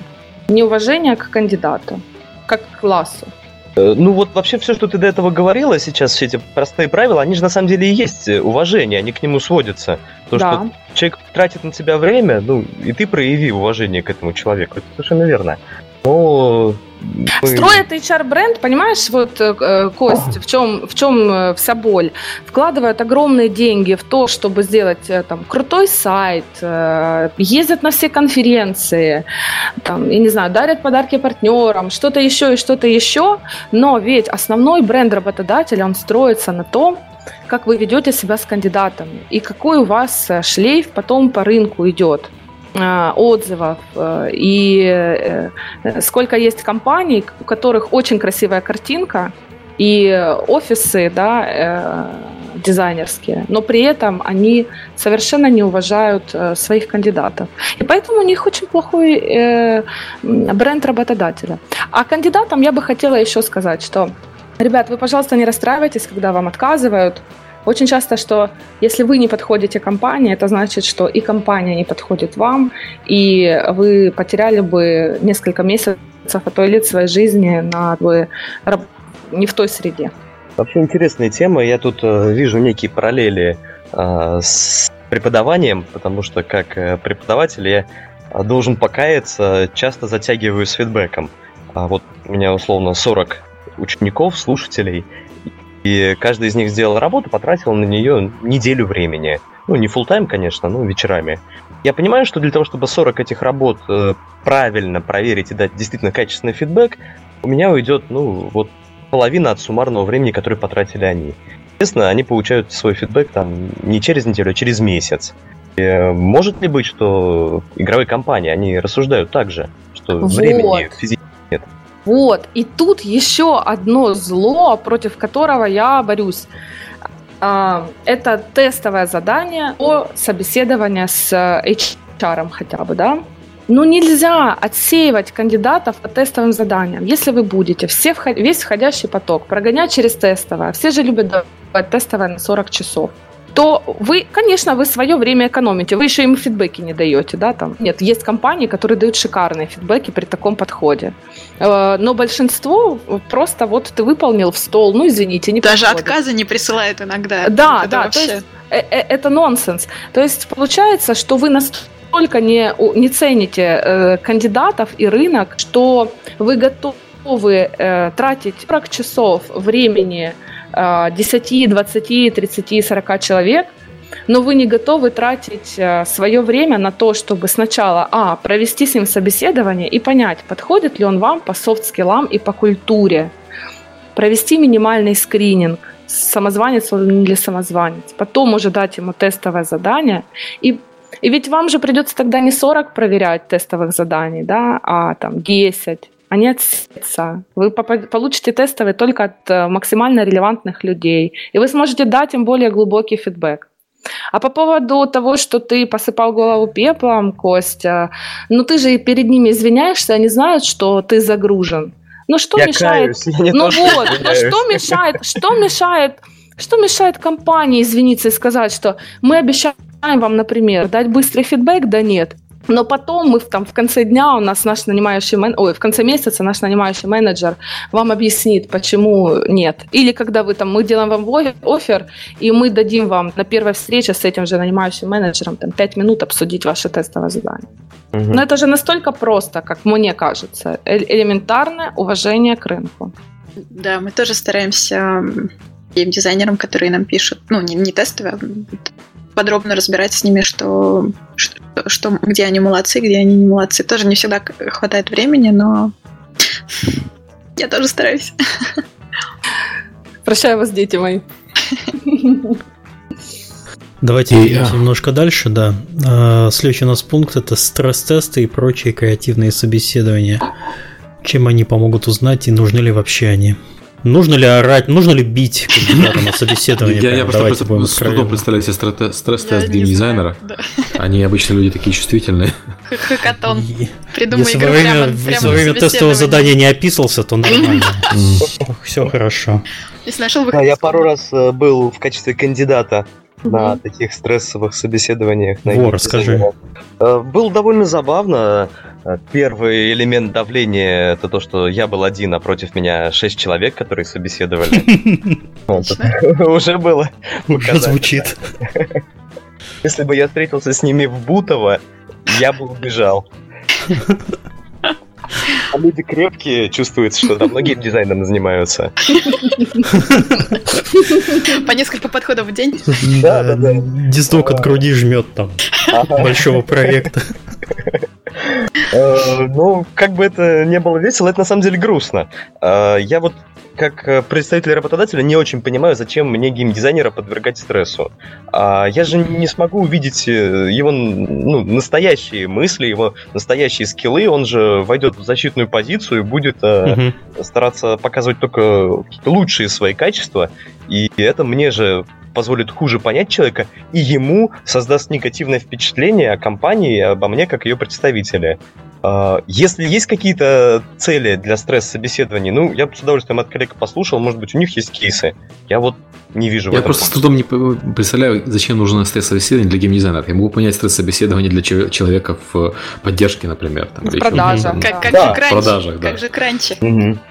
Когда тебе нужно все там залить билд до 12 ночи. А геймдизайнер, а геймдизайнер причем? А кто заливает билд? Провалившиеся проекты. Э, я категорически против э, стресс-собеседований. Тоже была однажды жертвой одного из них. Привет харьковской компании Nix Solutions. Э, да, они реально смогли вывести меня настолько из себя. Я держала лицо, два часа практически длилось интервью. Я вышла оттуда, у меня была истерика. То есть когда уже я вышла из этого здания. Но это абсолютно отвратительно, это низко, это гадко. Я не понимаю тех рекрутеров, которые соглашаются проводить стрессовые интервью в геймдев-компаниях. Ладно, если бы мы там нанимали э, продавцов э, где-то в очень стрессовом там, окружении. Но э, в геймдеве, ну, конечно же, нет. И это должно быть для кандидата очень хорошим звоночком. Задать себе вопрос, было ли это стресс-интервью, или это просто нанимающий менеджер мудак. Ой, извините, я таки произнесла это слово в эфире. Возможно. Да. Но в любом случае, но в любом случае это звонок, что э, компания э, может говорить, что у них э, все классно и они без овертаймов работают или они там только в предрелизном состоянии случаются, а на самом деле, если вас проверяют на стресс, значит этот стресс находит ну постоянно в компании. Бегите, если вам провели стресс-интервью, бегите. Прям вставайте посреди этого интервью, можете посылать на три буквы нанимающего менеджера, если вы реально понимаете, что это стресс-интервью, разворачивайтесь и уходите. Никто не имеет права вас э, унижать, э, даже если вы начинающий геймдизайнер. Ну, вообще кто-то правильно сказал, что собеседование, оно не только для кандидата, оно еще и для компании. Конечно. Угу. Когда это хорошо, сразу увидел, что компания ненормальная. Ну да. Развернулся и ушел. Да. А, окей. А... Хорошо. Нет однозначно. А, когда я переходил, а, мне предложили э, встретиться, попить чайку. Нормально. Общаться до того, как э, проводить э, проверки моих скиллов. Ну, это правильно. приятно. Это правильно. Mm, да. У рекрутера профессионального в скрипте должен быть первый вопрос на то, чтобы его расслабить. Там, как погода, как ваш праздники, что угодно. Это у него самый первый вопрос. Он должен расслабить кандидата. Он всегда должен думать о том, чтобы ему было комфортно и минимально стрессово. Угу. Следующий вопрос у нас есть. Если ты сам не геймдизайнер, как понять, что кандидат шарит? Как прикинуться геймдизайнером? Спрятаться никак. Никак дальше. Как сойти за умного? Сложно, я геймдизайнер. Это как как ну, понять, что, что, что все не так? Подождите, обычно на собеседование на вот позиции такие, которые технически приглашаются не только HR, но и обычно руководитель этого отдела или там... Или Имеется в виду, если вы, вы нанимаете первого геймдизайнера, я так подозреваю. Да, да, да. Например, непрофильный инвестор. Ну, на самом деле, это частая ситуация. Непрофильный инвестор, он первым делом хочет, как он, как он, они часто выражаются, это «ктолога мне найди», Кого, Ты такой думаешь, дуктолог. Ну, это такое а, вот угу. есть э, неизвестное создание под названием продуктолог. И, и там, там действительно проблема. Или ведешь человека за руку, которого ты действительно хорошо лично знаешь, и что он, э, и понимаешь, что он шарит и не испортит все, или э, мы приглашаем кого-то из э, экспертов, кто мог бы провести для нас, э, для нашего клиента техническое интервью. Не нанимайте геймдизайнеров, если вы не шарите в геймдизайне. Обращайтесь к специалистам. Окей. Обращайтесь, они вам подберут. О, ну, кстати, да, как, как раз я тоже хотела сказать, что мы а, часто нам приходят часто люди, которые вот, вот которым, как Таня сказала, нужен первый и единственный геймдизайнер. Вот, и мы находим для них, да, которые сами мож... которых мы сами можем прособеседовать и знаем, что они нормальные подведут. Да. Ну, тут вопрос такой интересный. У меня э, часто доводилось сталкиваться с людьми, которые э, производят очень хорошее впечатление. Как человек, э, они известны рынку, они дают публикации – но даже во время собеседования они вроде вполне адекватные вещи говорят, и опыт у них релевантный, но потом на практике ты выясняешь, что нет. Это очень хороший, крутой скилл, это именно пиар и ну, ставить себя, угу. продать. Это угу. тоже же скилл. Да, а, отдельный. Да, он отдельный совершенно скилл, он для многих профессий важный, но не для геймдизайнера. А, и я вижу, что много таких людей, они себя эффективно продают, а потом ты в работе понимаешь, что, блин, как же ты ложанулся, наняв этого человека? Это же твоя была ошибка. Ты же ему поверил. И вот, э, чтобы не сталкиваться с такими ситуациями, э, кроме как варианта иметь на собеседовании человека, который действительно разбирается в этой теме, ну, я не вижу. Я когда собеседовал людей технического профиля, связанных с аналитикой, э, которые занимались не самой аналитикой, а именно технической инфраструктурой, я к этому готовился, э, общаясь с нашим техническим директором, и привлекал его э, для того, чтобы он помогал мне. Потому что я знаю, что этому человеку я могу доверить. Вот он всю программную системную адми... часть системного администрирования понимает, а я недостаточно понимаю. Если бы я собеседовал сам, ну, я не был бы уверен в том, что эти люди действительно способны выполнить э, те задачи, которые у нас есть. Я могу сформулировать, что я от них хочу добиться. Я могу даже спросить у них, ну, а какие шаги у вас будут, как вы начнете это делать, какие трудности будут, как вы будете решать. Но быть на 100% уверенным, что я понимаю этого человека, то, о чем он говорит, и то, что он действительно нам подходит, я не могу. Вот. Окей. Okay. У нас хороший вопрос, который мы перед подкастом обсудили. Давайте краткую версию сделаем. Ловушка проверенных людей. Как нанимать геймдизайнеров, которые не хотят, чтобы их наняли? Тут как раз тоже про скилл пиара, который, mm. э, который добавляет плюс там 50% к вашей оплачиваемости. Mm. Но также есть много геймдизайнеров, которые не пишут статьи, просто себе работают тихонечко и делают хорошие игры, и про которых просто мы не знаем, потому что они не ездят на конференции, не пишут статьи, потому что они заняты тем, что делают игры. Вот мы как раз стараемся искать таких э, людей, и я стараюсь просить у них писать статьи, так что я надеюсь, мне два уже обещали. Я надеюсь, что они в скором времени появятся у нас на сайте. Вот. И мы занесем их в свою базу. Вот это, кстати, тоже опасный момент. У меня люди хотят иногда писать статьи. Я такой думаю, ну, вот сейчас они напишут статью. Их занесет же Таня в базу. И все. Опасный человек. Отлично, пусть развиваются. Пусть будут Но, с другой стороны, если я им не позволю и скажу, нет, чуваки, не пишите, то это минус э, как работодателю. Это что же за тираны такие, которые нас ограничивают? Ну да, тут такой момент. Э, мне кажется, что э, геймдизайнер, он, он же тоже человек, и он проходит эту кривую Даннинга Крюгера, да, когда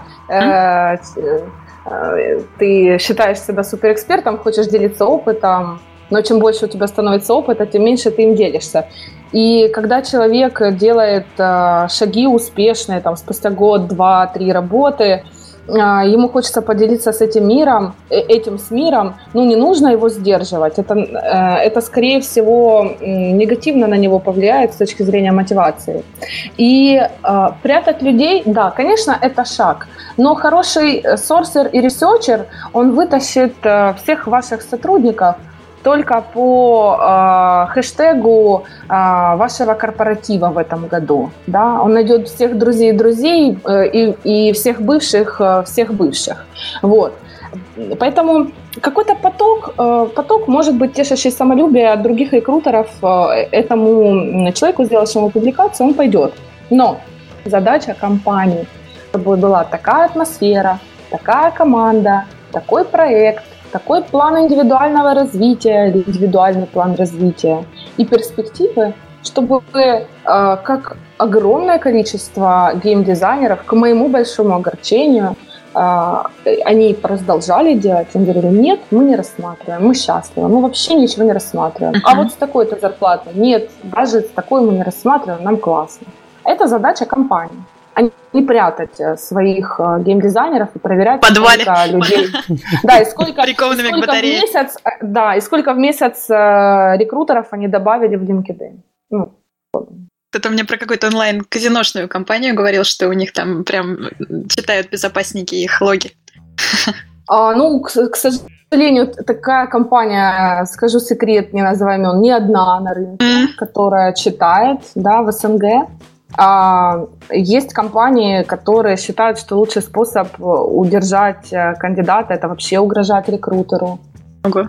Да. Я сталкивался с таким прям вот э, напрямую, когда мой э, ассистент звонил э, своему другу геймдизайнеру из другой компании просто для обмена опытом, а потом этому человеку перезванивает директор этой компании и матом угрожает, что если еще раз позвонишь, я тебя найду, кости переломаю. Нормально. Ну, то есть компании идут от обратного. Вместо того, чтобы создавать... Вы можете представить, чтобы King, у которого реально одна из самых крутых в индустрии машин по рекрутингу и удержанию людей. Вот вы можете себе представить, чтобы они там к э, рекрутеру из какой-то компании или из рекрутингового агентства э, физически угрожали? а, за то, что тот хантит его кандидата. Ну, мне Я сложно представить. В Праге разговаривала с, ки- с кинговым э, руководителем гейм, э, геймдизайнерского отдела, и вот он да. рассказывал, что он вводит их, ну, у них там э, еженедельные, во-первых, собрания на тему того, кто что нового узнал, и они друг другу про это рассказывают.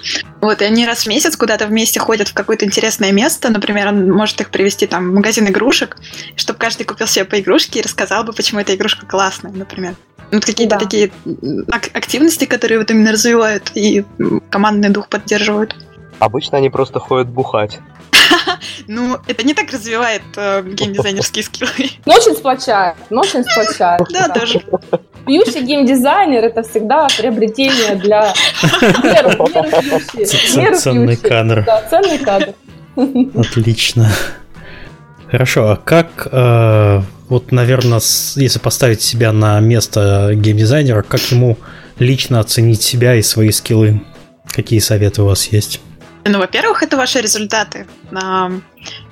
Тоже бывает, что приходят люди и говорят, что вот у них там, они умеют создавать нарратив, ты у них спрашиваешь, и где же, где же? Может быть, у тебя есть прототип на Твайне какой-нибудь интересный или что-то, может быть, хотя бы сюжет какой-то, но нет, они просто считают, что они могут делать нарратив.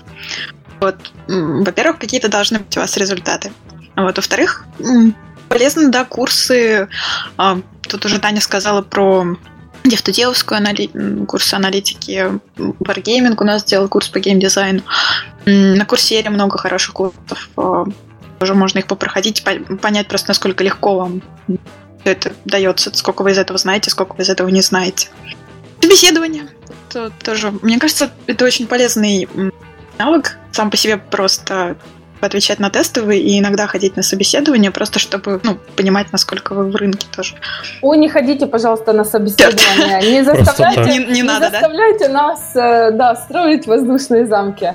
Но, может быть, вы еще не знаете. Может быть, вы не знаете еще, пойдете вы или нет. Это да, это да. Тут момент еще такой, что очень хорошо посмотреть, опять же, на западные компании, у которых есть э, нормально, прости, да, нормально простроенная система менеджмента, в которой есть профили должности, и люди нанимаются не для замены условного Витеньки, я это называю, да, который QA был и геймдизайнер, и там э, локализациями занимался, да, вот он ушел, и мы и ищем ему замену, который будет и QA, и геймдизайнером, и локализацией.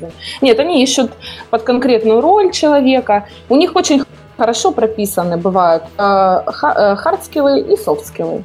И вот вы берете представляете, кем вы хотите стать, когда вырастете, да, или там через три года, а, находите их сайт, наход... открываете э, требования и выписываете себе из нескольких компаний, в которых вы бы хотели работать, чего они хотят, чего они требуют. Второе упражнение очень хорошее, отрезвляющее. Это из этой же компании а, находите геймдизайнеров, их LinkedIn, делаете сводную а, табличку. У них, кстати, на Западе очень хорошо заполнены обычно LinkedIn с э, интро о себе, да, с summary там. И вы делаете тоже, опять-таки, сопоставительную табличку. Какие у них есть скиллы, какими они навыками обладают, где учились, какие курсы посещали, какой вообще их трек карьеры. И вы все поймете про себя. Вы все поймете. Это уже говорит о хорошем системном мышлении, кстати, вот когда ты так подошел к этой задаче. Я бы, наверное, стала геймдизайнером. Ходи к нам работать. Я подумаю. Вот оно, вот оно, ради чего этот подкаст сделался. Таня стала геймдизайнером, ушла работать в Rocket Jump, да? Прям сказка, круто. Захантили друг друга. Окей. Что бывает, если собрать хантеров в одном подкасте? Они друг дружку начнут хантить к концу выпуска. Хорошо. А как э, следующий вопрос: как проверить не только кандидата, но и текущего сотрудника? Вдруг он уже, вдруг он отупел? Очень хороший вопрос. А, я когда два с половиной года назад пришел в Rocket Jump, а, вот у меня есть отдел геймдизайна. Мне нужно сделать так, чтобы сотрудники стали более профессиональными, чтобы они лучше выполняли свои задачи. И первая задача была понять, а что такое лучше, что такое более профессиональное, какие критерии вообще. А вторая задача была проверить по этим критериям всех людей. Ну вот, насколько они действительно профессиональные, успешные. Угу. И, скажу, много очень сделал для того, чтобы это выяснить, но из-за, опять-таки, ошибок а, видимости против настоящей работы а, была большая погрешность. И единственный механизм, который у меня сработал на все сто процентов, это я брал человека, садился с ним решать какую-то задачу. И проверял, как вот он берет на практике себя показывает. Вот нужно создать тулзу, написать калькулятор, расчеты. Давай, вот тебе задача, рассказывай, как ты к ней подойдешь, вот тебе там Сколько тебе времени надо? До среды? Отлично, давай во вторник встречаемся с тобой. И работаем, смотрим по э, тому, как человек реально подходит и делает. Тогда выяснялось, что кто-то умеет красиво презентовать, и э, ну, не всегда его скиллы соответствуют тому, что он показывает. А кто-то действительно был в тени, и мы о нем не слышали, не знали, а на самом деле его можно было использовать для других более крутых задач. И человек на самом деле расти хочет, просто стеснялся по каким-то причинам. И вот сейчас у меня, э, так как я помимо административной функциональной деятельности также являюсь продюсером одного из проектов, а, а, развязаны руки. То есть я просто беру физически работаю с этими людьми над проектными задачами.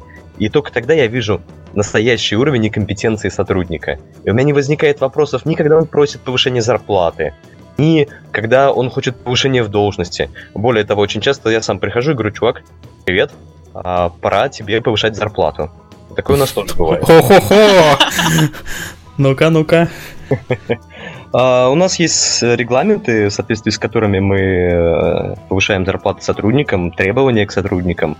А, и часто видно, что а, кто-то из специалистов э, ну, получает меньше рынка, потому что пришел очень давно, и его зарплата не успела проиндексироваться. Наоборот, из новопришедших может получать больше. И тут людям бывает обидно в таких ситуациях. Естественно, все эти э, проблемы нужно постепенно решать. Э, много геймдизайнеров работает не за зарплату. Это для меня был очень удивительный факт, когда я его открыл. Э, потому что люди, люди, которые больше всего ценят деньги, им проще управлять. Ты даешь человеку задачу, ты понимаешь, что вот у него есть зарплата, он ради нее работает. Ты понимаешь, что ты пообещал повышение, ты выполнил свое обещание, он тебе доверяет. Но в нашей индустрии так не работает людей, которые действительно сильно замотивированы больше всего деньгами, немного. А, люди очень разносторонние, у них много интересов, много ценностей. И поэтому, если ты с ними не говоришь на одном языке, если ты не выстраиваешь доверительные отношения, если ты сам не доверяешь этим людям, то ожидать от них того, что они будут действительно качественно выполнять свою работу и отдаваться ей, не стоит. Вот тут мне очень повезло, что я поработал чиновником. И я увидел разницу, когда деньги являются единственным мотивирующим фактором. Ну, на самом деле, деньги и, и должность. А, и геймдев, где огромное разнообразие мотивационных факторов, и с каждым из которых надо работать, и понимать, что каждый человек хочет. И тут невозможно выстроить некую суперсистему. Тут каждому человеку приходится подходить лично. Такой у меня опыт. Какие мы молодцы все в геймдеве, да? Ну, а, а, а вернемся к реальному миру, в котором в компаниях нету нормальной системы оценки, ни хардов, ни софтов, и э, часто вот Костя описал там более-менее да, справедливую и похожую на менеджмент э, процедуру. А часто это процедуры не похожие на менеджмент, это какие-то аттестации для того, чтобы, опять же, скажу это слово, не а, понять, кого нужно премировать, а понять, кто мудак и кто виноват. Да? Проводят какую-то оценку, да? чтобы понять, э, кого уволить, например, или кому не повышать зарплату. А, а, проверять текущего сотрудника а, в западной компании сингулярно, да, там система оценки э, нормальная, это, э, ну, это it's a must. У нас э, ну, можно, если вы не делали до этого никогда оценку и не хотите много времени тратить на менеджмент, попросите ваших текущих сотрудников э, опробировать ваши тестовые задания для новых э, кандидатов. Ну, например, посмотрите сами, как они это выполнят. А, это вам может э, еще и, э, прежде чем давать тестовое задание кандидатам, а, оценить, сколько времени оно занимает, да, вот указанное мной уважение проявить. И плюс вы можете посмотреть, как они это выполняют. А, спросите, спросите у человека напрямую, как он себя оценивает. Спросите его, как, как, он, э, как им работается с ним, спросите его менеджера. Вариантов много. Вопрос, насколько они системные и не вредящие, вредящие системе. Я бы тут еще прокомментировал, интересный тезис Таня сказала, вот по поводу спросить его менеджера. А, иногда я сталкивался с тем, что а, руководители прикрывают своих сотрудников. Uh-huh. Мы их сами этому учим, мы учим защищайте своих людей, стойте за них, отстаивайте их интересы. Но потом сами огребаем, потому что э, иногда локальные руководители чувствуют себя больше частью этой небольшой локальной команды, нежели представителями администрации, ну, грубо так скажем, на проекте. И, естественно, они хотят всех своих сотрудников показать в лучшем виде, в том числе и для того, чтобы показать, вот смотрите, я молодец, у меня все сотрудники молодцы, значит, и я молодец. А, это тоже некая проблема. И проблема эта решается в том числе через то же самое доверие. Когда, если ты не бьешь людей с утра до ночи палкой по голове, они не боятся подходить к тебе и говорить, ну что, Костян, мы накосячили, херово у нас все, вот баблишка упала. Понимаешь, ну да. Нельзя такое в эфире, нельзя такое говорить, ты что? Про баблишка упала, ладно там, ладно там накосячили, да. Вот, ну это честность, да. к сожалению, это важно. А, Константин еще напомнил, что мы тоже, да, мы спрашиваем, ну, во-первых, мы сами очень плотно работаем с нашим так, каждый раз сформированным отделом геймдизайна, и мы обязательно раз в какой-то период времени спрашиваем еще у заказчиков, как бы с их стороны, как им работается с нашими ребятами. Тоже они иногда, ну, не будут сами тебе приходить и говорить, что что-то не так там. Вот, и, ну, приходится задавать вопросы уже отдельно тоже, да. Угу. По поводу аттестации еще хотел прокомментировать. Э, я сам в том числе пробовал проводить аттестации геймдизайнеров. Э, столкнулся с массой проблем. Э, первая ключевая проблема это она совершенно естественна, она понятна. Люди думают, что их оценивают, и будут после этой аттестации принимать какие-то решения по сотрудникам. Ну, Конечно. боятся увольнений. Конечно, вот. потому что за любой оценкой аттестации должно следовать управленческое решение, повышение, ну, пересмотр в любую сторону заработной платы. То есть думают не просто индивидуального так. плана развития. Конечно, Конечно, потому что это абсолютно естественно. Так То должно быть. Мы-то хотим уровень знаний узнать, понять, а, массово и быстро по всем. А человек боится, и, естественно, тут ничего нет в том, что он боится. И кто-то немножко там нечестно выполняет, а, кто-то сразу не любит эту систему и не понимает, что ну, руководство сейчас нас увольнять будет. И они по-своему надо понять. А, поэтому в целом опыт интересный, опыт полезный, но а, для того, чтобы сотрудников, которых ты уже знаешь, постоянно держать в информационном поле своем, знать, что же с ними происходит, а, аттестации уже не помогут. Тут только личная работа.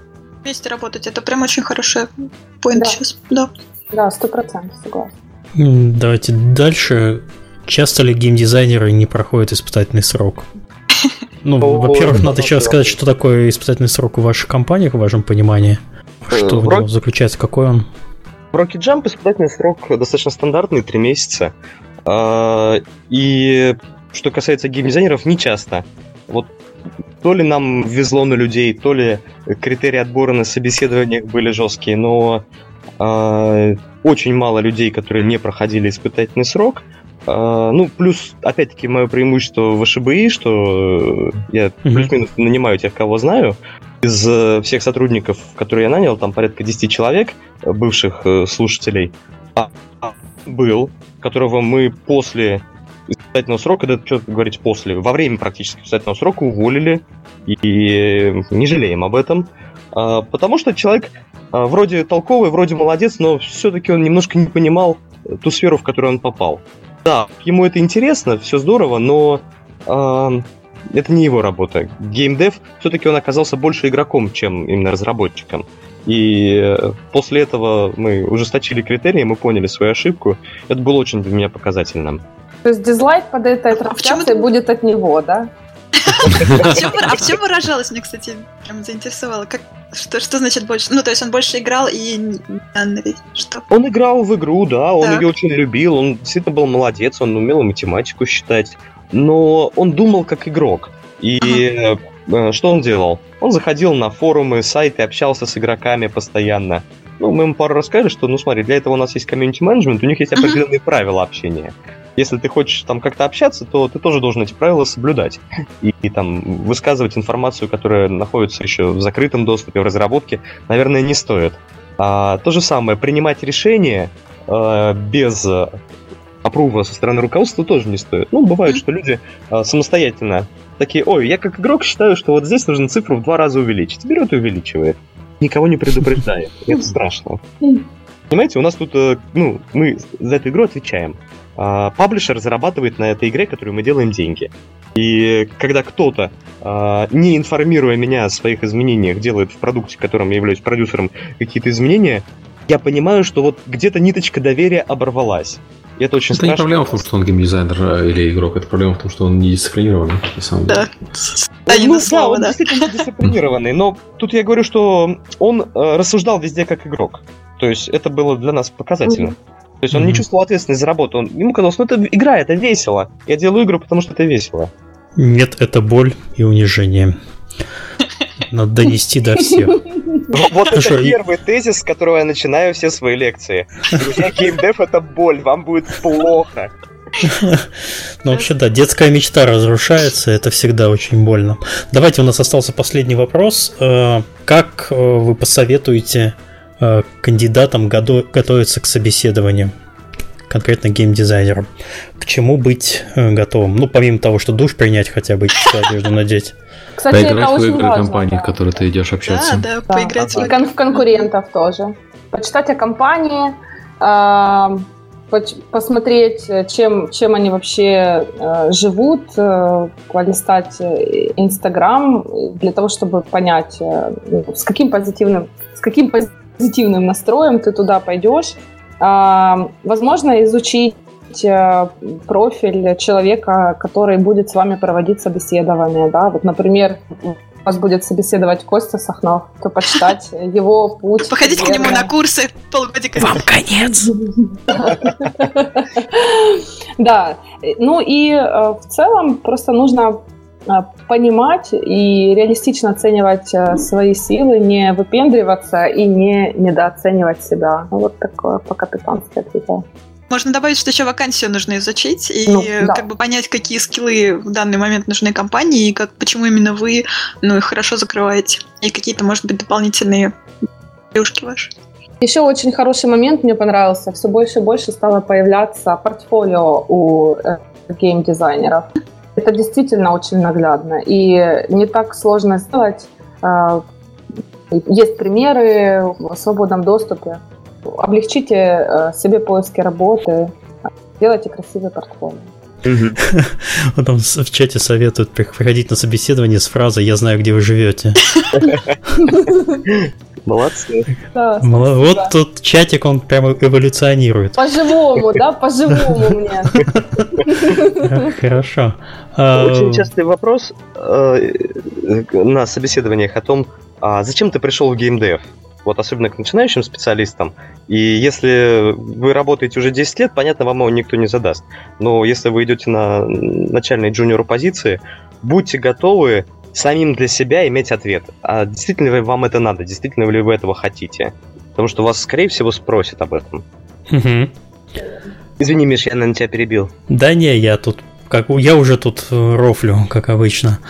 А, я предлагаю закругляться. Тут еще в чате поступило интересное предложение, что можно э, сделать серию подкастов, как проверить профпригодность. Вот мы сегодня препарировали геймдизайнера, а можно, наверное, будет повторить с другими профессиями. Да, с программистами, например. Да, например, с программистами. Э, так что, Таня, обязательно придешь, отчитаешься. Вот, а, а вас вот Елена и Константин мы заменим на программистов. Вот так вот, ну, что ж поделать. Не, ну, традиционно всегда напоминаю, что к нам можно прям с ноги заходить в подкаст, если есть что рассказать интересного.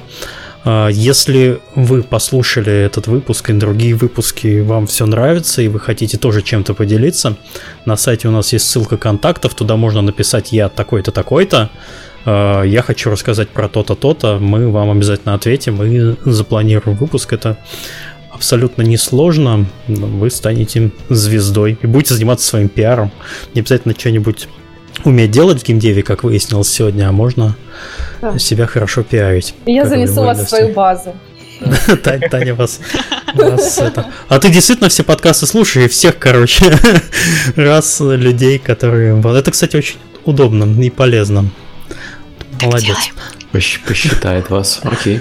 Хорошо. Следующей темы у нас пока нету. Я сегодня либо завтра выберу. А, так что увидимся традиционно через неделю в воскресенье 5 часов. давно не было новостного подкаста. Может попробовать сделать новостной. Да, можно попробовать, например, кстати, новостной.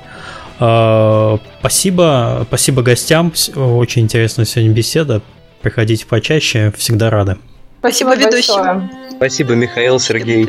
Очень приятно с вами было пообщаться. Спасибо, Лена, Лапочки. Таня. Спасибо. Да, обнимашки всем в этом чате. Да, тут у нас прям любовь веет над подкастом. Да, и спасибо нашим слушателям, которые в это время держались и слушали нас. Это было долго. Все, всем пока. Всем спасибо. Всем пока. Пока.